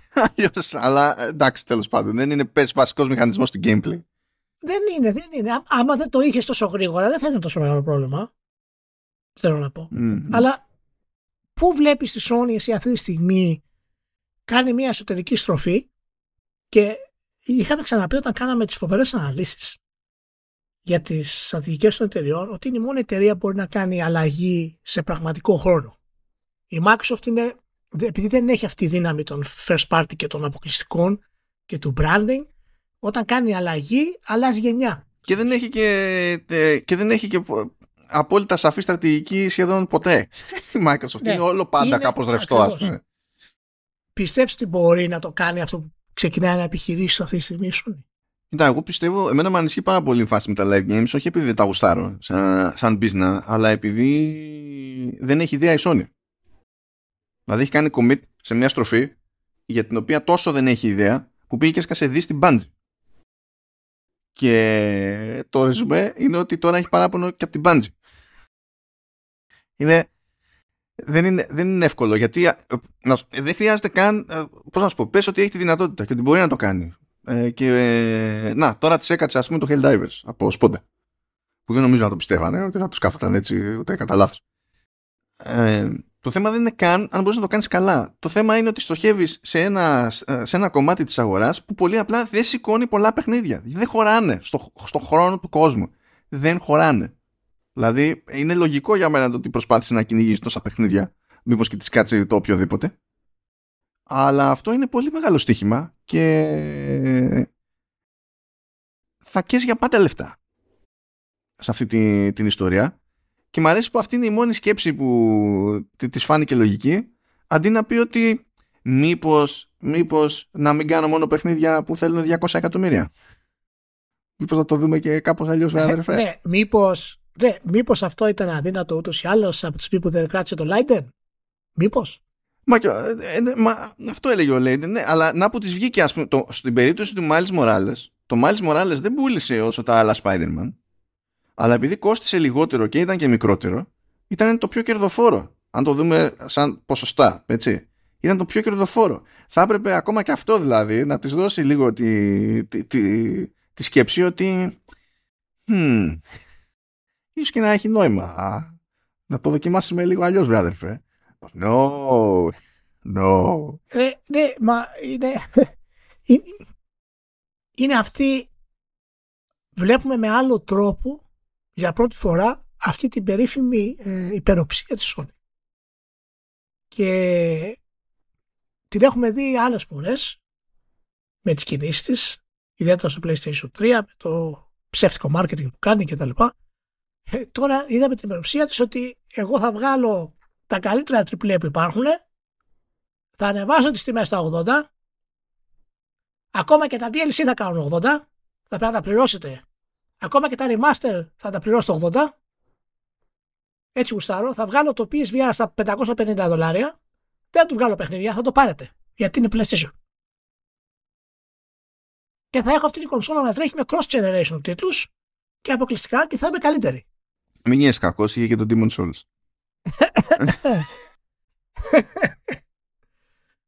Λοιπόν, ε, ο, δεν δ- βλέπω κίνδυνο για τη Sony για το πώς θα θάψει αυτή τη κονσόλα. Θα θάψει αυτή τη γενιά στην ουσία. Και τι έχει να γίνει εάν το κάνει αυτό το πράγμα. Πριν τις ανακοινώσεις της Sony, τις πρόσφατες, ε, είχα αναφέρει ότι πολλά από τα AAA θα πάνε στην επόμενη κονσόλα. Πλέον. Θα είναι cross generation με το PlayStation 6. Το καταλαβαίνεις τι σημαίνει αυτό. Είναι, είναι τρομερό. Αν έχεις ξοκύλεις στον προγραμματισμό σου, τι να κάνεις μέσα με θα το κάνεις. Ακριβώς. Ε, ναι, ακριβώς. Έχεις ξοκύλει ολοκληρωτικά. Και μην ξεχνάμε, δεν είναι μόνο τώρα αυτά που γίνονται στη Sony. Η Sony έχει κλείσει και ολόκληρα στούντιο, το Japan Studio. Από πέρυσι. Δεν είναι απλά τώρα. Ναι, γιατί να σας κάνουμε εσάς εδώ, αφού δεν κάνετε μεγάλες παραγωγές, κάνετε μόνο, μόνο μικρές. Πάρτε το έτσι όπως είναι. Ακριβώς. Ακριβώς. Και θέλω να θυμίσω και κάτι άλλο. Ε, στο κομμάτι του transmedia που υποτίθεται ότι είναι μία από τις δυνάμεις της Sony, αν τα βάλουμε κάτω, ε, έχει αποτύχει παταγωδός. Διότι λέμε transmedia και σκέφτεστε HBO και The Last of Us, αλλά πρέπει να σκέφτεστε ότι κατάφερε η Sony να χρειαστεί το HBO και όχι τη Sony Pictures για να βγάλει το The Last of Us. Και όποτε πηγαίνει και κάνει κονέ με τη Sony Pictures, το αποτέλεσμα είναι το. είναι τύπου κινηματογραφικό Uncharted. Δεν ξέρω αν σε ενδιαφέρει. Ε, το λέω. Για, για να θυμόμαστε λίγο το, το πόνο. Ε, και ένα άλλο φοβερό πείραμα που έχει κάνει σε, σε transmedia το οποίο ε, κάτι συγγνώμη για να δω λίγο το production ναι το οποίο είναι επίσης Sony Pictures, είναι το Twisted Metal. Και οι καλές, γιατί η Sony Pictures δεν είναι ότι δεν νιώθει να κάνει καλές δουλειές, καλά κινηματογραφικά έχουν κάτι προτεραιότητες που είναι ψυχοτικές, αλλά τηλεοπτικά η Sony Pictures κάνει ωραία και ύποπτα πράγματα, αλλά τα πουλάει σε άλλους. Τα πουλάει σε άλλους. Ε, έχει ολόκληρο στούντιο δικό της, όχι τώρα, όχι χτες, όχι από πέρυσι, αλλά πρώτα είχε κινηματογραφικά τηλεοπτικά στούντιο και μετά γεννήθηκε το PlayStation. Και δεν είναι άξι να στήσουν συνέργειες. Δεν είναι άξι. Και το αποτέλεσμα είναι ότι πρέπει να πηγαίνουν και να πληρώνουν το HBO. Που ε, δεν, το HBO πληρώνει τα δικαιώματα κτλ. Αλλά άλλο είναι να το φτιάξεις εσύ για την παρτάρα σου και άλλο να, το, να χρειάζεσαι εξωτερική παραγωγή. Στην τελική. Ούτε σε αυτό έχουν πάει καλά να τα βάλετε κάτω. Όσοι έχουν τα πράγματα αυτή τη στιγμή με πολύ λιγότερη δραστηριότητα, ο μόνος που έχει πάει καλά είναι η Nintendo.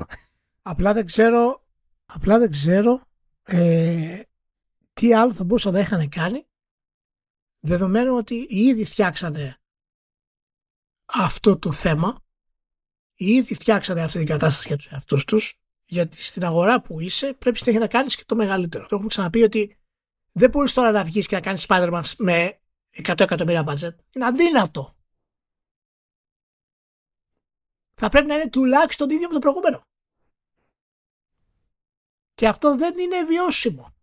Όχι με αυτή την πολιτική που κάνει ε, η Sony. Δεν τα φατσάσεις δεν είναι ακόμα τόσο δυνατά όσο να το κάνουν αυτό και γι' αυτό έχει αυτή τη δυσκίνητη ε, το δυσκίνητο τρόπο για να, να αλλάξει τη, την πορεία της το κάνει μέσα στη μέσα της γενιάς. Έχω, έχω την εντύπωση ότι εάν είχε στη, στην άκρη της ένα-δύο παιχνίδια τα οποία είναι έτοιμα να βγουν τούμπανα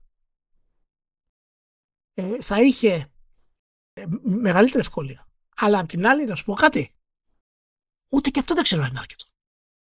Γιατί το, το, το Spider-Man έχει κάνει μεγάλη επιτυχία στις πωλήσεις. Αλλά έπρεπε να ξεπεράσουν τα 6-6,5 εκατομμύρια πωλήσεις για να έχουν πραγματικά κέρδη, ουσιαστικά κέρδη. Το καταλαβαίνεις για τι νούμερα μιλάμε. Ναι, αλλά νομίζω πιάσανε τα 10. Νομίζω το τελευταίο count. Τα πιάσανε. πιάσανε ναι, ναι. Τα πιάσανε. Και παρόλα αυτά, ούτε αυτό είναι αρκετό. Ε, ξέρετε ποιος δεν κάνει απολύσεις. Ε; Η Nintendo. Απλά.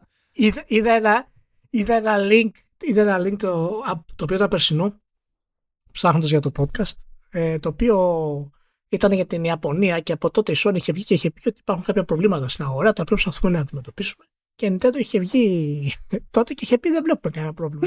Βέβαια, ναι. δεν βλέπουμε, δεν βλέπουμε καν το PlayStation στην αγορά. Πού θα βρούμε πρόβλημα; Πρόσεχε να δεις την περίοδο του COVID η Nintendo κατάφερε και έκανε το Animal Crossing να πουλήσει 30 και εκατομμύρια. Το καταλαβαίνεις. Έτσι κάνεις επένδυση σε τέτοιες, σε, περί, σε, σε περίοδους κρίσεων. Και η Nintendo το ξέρει καλά αυτό. Κανένας άλλος δεν το ξέρει όμως τόσο καλά όσο η Nintendo. Και γι' αυτό η Nintendo πετάει. Αυτή τη στιγμή. Λοιπόν, λέει, ε, πέτυχα ένα post. Ε, αυτό είναι στο Mastodon, στο Mastodon το πέτυχα τέλος πάντων. Και είναι τουλάχιστον από το όνομα του, του ανθρώπου. Ε, γιατί εντάξει, είναι προγραμματιστής είναι ο άνθρωπος. Απλά έπιασε να σχολιάσει το, το θέμα αυτό, ρε παιδί μου. Και λέει, θέλει κάποιος να. Λέει αυτές τις μέρες θέλει κάποιος να, να θυμηθεί εκείνο το quote λέει την ατάκα τη Nintendo που λέει ότι δεν κάνουμε λέει μαζικές απολύσεις διότι έτσι πέφτει το ηθικό του προσωπικού. Ή λέει να, να θυμηθείτε ότι η Nintendo βγάζει πολλούς τίτλους ε, που πολλοί από αυτοί τέλος πάντων είναι μέτρια, μέτριας φιλοδοξίας δεν είναι όλα Zelda εντάξει. Ε, αντί για ένα μάτσο λέει από μεγάλες παραγωγές παίρνουν τουλάχιστον 200 εκατομμύρια. Και λέει τελειώνει ρε παιδί μου το ποστά και εκεί πέρα. Και λέει in the end did, did Nintendo actually win the console wars ερωτηματικό και το σταματάει εκεί. Και έχω ένα σχόλιο από έναν άλλον παρακολουθώ ο οποίος είναι από τελείως άλλο κομμάτι. Δεν, ο, ο τύπος είναι ε, είναι για Apple stuff. Δεν έχει πραγματική επαφή με το gaming αλλά κάνει το σχόλιο αυτός από κάτω και λέει μπορεί να μην κέρδισαν τα console wars αλλά δεν έχασαν ποτέ Ζωάρα η Nintendo. Και έχει σημασία να το βλέπουμε αυτό το πράγμα διότι προφανώς και έχει πετύχει η Nintendo σε αυτή τη, τη γενιά. Ε, το, άσχετα με το τι πιστεύει ο καθένας για το γιατί προφανώς τέλος πάντων προφανώς το κοστολόγιο της Nintendo είναι χαμηλότερο για πολλούς λόγους ε, δεν δουλεύει σε ίδιο fancy hardware όχι, πα, δεν θέλει. Δεν θέλει να το κάνει. Ναι, ναι, απλά θέλω να σου πω, πάει πακέτο αυτό και με διαφορά στο κοστολόγιο. Επίσης, ε, δουλεύει σχεδόν αποκλειστικά με ιαπωνικές παραγωγές που και εκεί πέρα ε, λόγω ε, ισοτιμιών και τα λοιπά είναι πιο χαμηλό το μισθολογικό το κόστος. Έχει κάποιες διευκολύνσεις. Δηλαδή, OK, okay, δεν είναι όλα στην τύχη, αλλά έχουμε, λέμε όχι μόνο φέτος, τόσα χρόνια λέμε απολύσεις εδώ, απολύσεις εκεί, απολύσεις παραπέρα. Και δεν είναι κωλοφαρδία που η Nintendo τα αποφεύγει αυτά τα πράγματα. Είναι θέμα πλάνου. Υπάρχει τρόπος. Δηλαδή, υπά, υπάρχει, υπάρχει τρόπος. Και αυτό είναι το γελίο της υπόθεσης. Ότι όλοι οι άλλοι προσποιούνται ε, και πολλές φορές και το κοινό μαζί τους ότι δεν υπάρχει άλλος τρόπος και συμφορά και κοίτα να δεις τι πάθαμε. Πάντως να σου πω κάτι. Ε, ίσως να μην υπάρχει άλλος τρόπος για αυτές τις εταιρείες, ε, μάλλον. Δηλαδή, α, από ποια έννοια το λέω; Το λέω την έννοια ότι για να κάνεις αυτό που κάνει η Nintendo, δεν χρειάζεται μόνο να έχεις ε, εξαιρετικούς επιχειρηματίες και γνώστες της αγοράς. Πρέπει να έχεις και franchises τα οποία πουλάνε από μόνα τους. Είναι δηλαδή franchises τα οποία έχουν μασκότ ναι. Γι' αυτό δεν χρειάζεται live games στην Nintendo. Που λέει για πάντα το Captain Toad, ξέρω εγώ. Που λέει λόγος. Ακριβώς, ακριβώς. Και αυτό είναι κάτι το οποίο δεν μπορείς να το έχεις. δηλαδή, ε, η Disney είναι Disney γιατί είναι Disney. Δεν μπορείς να ανοίξεις μια εταιρεία ψεγωγές αυτή τη στιγμή και να είναι διαχρονικά επιτυχημένη όπως είναι η Disney. Πρέπει να περάσουν πολλά χρόνια και η λύση όμως δεν είναι από την άλλη η υπερβολή Όπως είναι 620 AAA 250 εκατομμύρια, είμαστε καλύτεροι, θα το πάρετε κάτι 600 ευρώ, θα τα πάρετε όλα. Ούτε αυτό είναι η λύση. Ούτε φυσικά είναι η λύση και η πλημμύρα που έχει γίνει στη Microsoft. Το οποίο τη βολεύει αυτή τη στιγμή, έτσι, γιατί η Microsoft έχει cash reserves τα οποία είναι τεράστια. Η, η Microsoft στο κομμάτι του gaming είναι και πιο ασφαλής γιατί θέλει δεν θέλει έχει ένα μάτσο παραγωγές που είναι σε ό,τι να είναι κλίμακα, μέγεθος κτλ. Ναι. δηλαδή είναι ε, δεν κρέμεται από δύο κυκλοφορίες, ας το, ας το πούμε έτσι. Η Microsoft έχει άλλα κουσουριά, τέλος πάντων. Ε, ε, εγώ ξέρω τι θα είμαι τώρα. Περιμένω να το Spencer να βγει και να πει τα λέγαμε εμείς για AAA. Γι' αυτό δεν έχουμε κυκλοφορήσει AAA. Καλά, θα εντάξει, πήγαινε. Γιατί, γιατί, πήγαινε κάτι στη γωνία. Δεν πιάνουν τα AAA παιχνίδια. Ε, και αν σκεφτεί κάποιος ότι ναι, η Ιαπωνία μάλλον διαφέρει και τη σκαπουλάρει Nintendo λόγω νοοτροπίας κτλ. Θέλω να πω το εξής. Αυτό είναι τώρα είναι μια ιστορία που τρέχει ακόμη, δεν έχει τελεσίδικήσει, δεν υπάρχει πλήρης εικόνα. Αλλά ακόμη και, στο, και στην αμερικανική λογική, την επιχειρηματική και την εργασιακή, ε, αυτές τις μέρες παίζει το εξής. ε, βγήκε, βγήκε η Apple και μετά από 10 χρόνια και περίπου 10 δις σε R&D είπε τελικά you know what ε, δεν θα βγάλουμε αμάξι ε, αλλά υπάρχει ένα θέμα ε, δούλευαν σε αυτό το project 2.000 άτομα δεν βγήκε να τους πει απολύεστε αυτό δεν σημαίνει ότι δεν θα απολυθεί κανένας, έτσι. Αλλά δεν βγήκε και είπε απολύεστε. Είπε ότι, παιδιά, κοιτάξτε να δείτε. Ε, θα κάνουμε ό,τι μόντα γίνεται, ώστε οι περισσότεροι από εσάς να πάτε στο division του AI, γιατί οι δουλειές που κάνατε στο, για το αμάξι μπλέκονται με το AI. Και γιατί να μην σας χρησιμοποιήσουμε. Δεν είναι με τη μία ότι. Πω, πω, τι να γίνει, κρίμα, γεια σας. Θα πει κάποιος η Apple έχει λεφτά. Και η Microsoft έχει λεφτά, αλλά στέλνει κόσμο για πλάκα είναι και θέμα νοοτροπίας, παιδιά. Είναι και θέμα νοοτροπίας. Απλά έχουμε συνηθίσει εδώ στη Δύση σε τελείως άλλη νοοτροπία. Τι να πω σε αυτή τη, τη φάση. Τόσο που έχουμε ξεχάσει ότι μερικές φορές υπάρχει και εναλλακτική. Και αυτό είναι το αστείο της υπόθεσης. Μερικές φορές υπάρχουν και Pokémon, βέβαια. Δεν ξέρω αν τα θυμάσαι. Ηλία. Τα θυμάμαι για τα Pokémon. Καλά πάνε για τα Pokémon. Αυτό τώρα επειδή μας, πήρε, μας πήραν όλα αυτά βαριά, δηλαδή είπα τέλος πάντων να κάνουμε μια αναφορά στα Pokemon Presents εκεί που έσκασε 27 Φεβρουάριου που ήταν τελείως low effort η κατάσταση, δηλαδή 13 λεπτά και μας πήξανε στα mobile και στα crossover και στο έρχονται καινούργια Pokemon στο Pokemon Sleep και τέτοια. Μου άρεσε και ένας πρόλογος που λέει ότι όλα αυτά τα χρόνια που τρέχει τέλος πάντων ως franchise ε, από The Pokemon Company έχουν, έχουμε επεκτείνει τους τρόπους με τους οποίους αλληλεπιδράτε με, με Pokemon και τα λοιπά ε, όπως ξέρω εγώ through walking and sleeping και λέω τι, τι, τι, το, τι το λες αυτό; Και απλά πετάξανε εκεί στο τελευταίο δίλεπτο σκάρτο ότι βγάζουμε καινούργιο Pokemon Legends. Δεν έχουμε να σας δείξουμε καν τίποτα. Δηλαδή ένα, ένα teaser trailer που δεν έχει καθόλου gameplay δεν έχει καθόλου γραφικά κανονικά μέσα. Ε, θα βγει το 2025 ε, διότι και αυτοί έχουν βγει εκτός προγραμματισμού πλέον. Παιχνίδια Pokemon και ό,τι και αν είναι αυτό θα λέγεται Pokemon Legends ZA δεν αντιλαμβάνομαι. Δεν ξέρω τι χάνω. Μπορεί να χάνω κάτι ε, και ότι θα λαμβάνει χώρα λέει εξ ολοκλήρου μέσα σε μια συγκεκριμένη πόλη οπότε θα είναι διαφορετικό πείραμα από το προηγούμενο Legends σαν στυλ φαντάζομαι αλλά τέλος πάντων οκ okay. Και θέλω να σου πω, Ηλία, δεν σημείωσα το όνομα του ανθρώπου και δεν χρειάζεται να τα αναφέρω και το όνομα του ανθρώπου. Δεν, δεν μου φταίει τόσο, αλλά αν εξαιρέσεις τον πρόλογο, ο τυπάς που ε, εξηγούσε τέλος πάντων το κάθε επόμενο βήμα και το τι θα γίνει με τους διαφορετικούς τίτλους και τέτοια και το θα φέρουμε το trading card game, θα το κάνουμε ε, digital και κάτι τέτοιο, οκ, okay, μπράβο ε, έχει μια φάτσα και ένα τελείως παλαιομοδίτικο κοστούμι. Με φόντο λούτρινα Pokemon από πίσω και τέτοια. Αλλά έχει ένα ύφος όταν μιλάει που λες είναι, είναι τόσο απίστευτα υπεροπτικό το look ας πούμε που ε, ε, δεν μπορούσα να προσέξω τίποτα άλλο στη, στην παρουσίαση. Θα χάσαμε τον τύπο. Δεν ξέρω που σε βρήκαν φιλαράκι αλλά δεν ταιριάζει. Είσαι εκτός κλίματος. Είσαι εκτός κλίματος. Τουλάχιστον ξέρω εγώ, βγάλε αυτό το κοστούμι. Αυτό το κοστούμι είναι, ήταν για το συγχωρημένο τον παππού μου. Δεν είναι για σένα. Anyway, δεν νοιάζεται.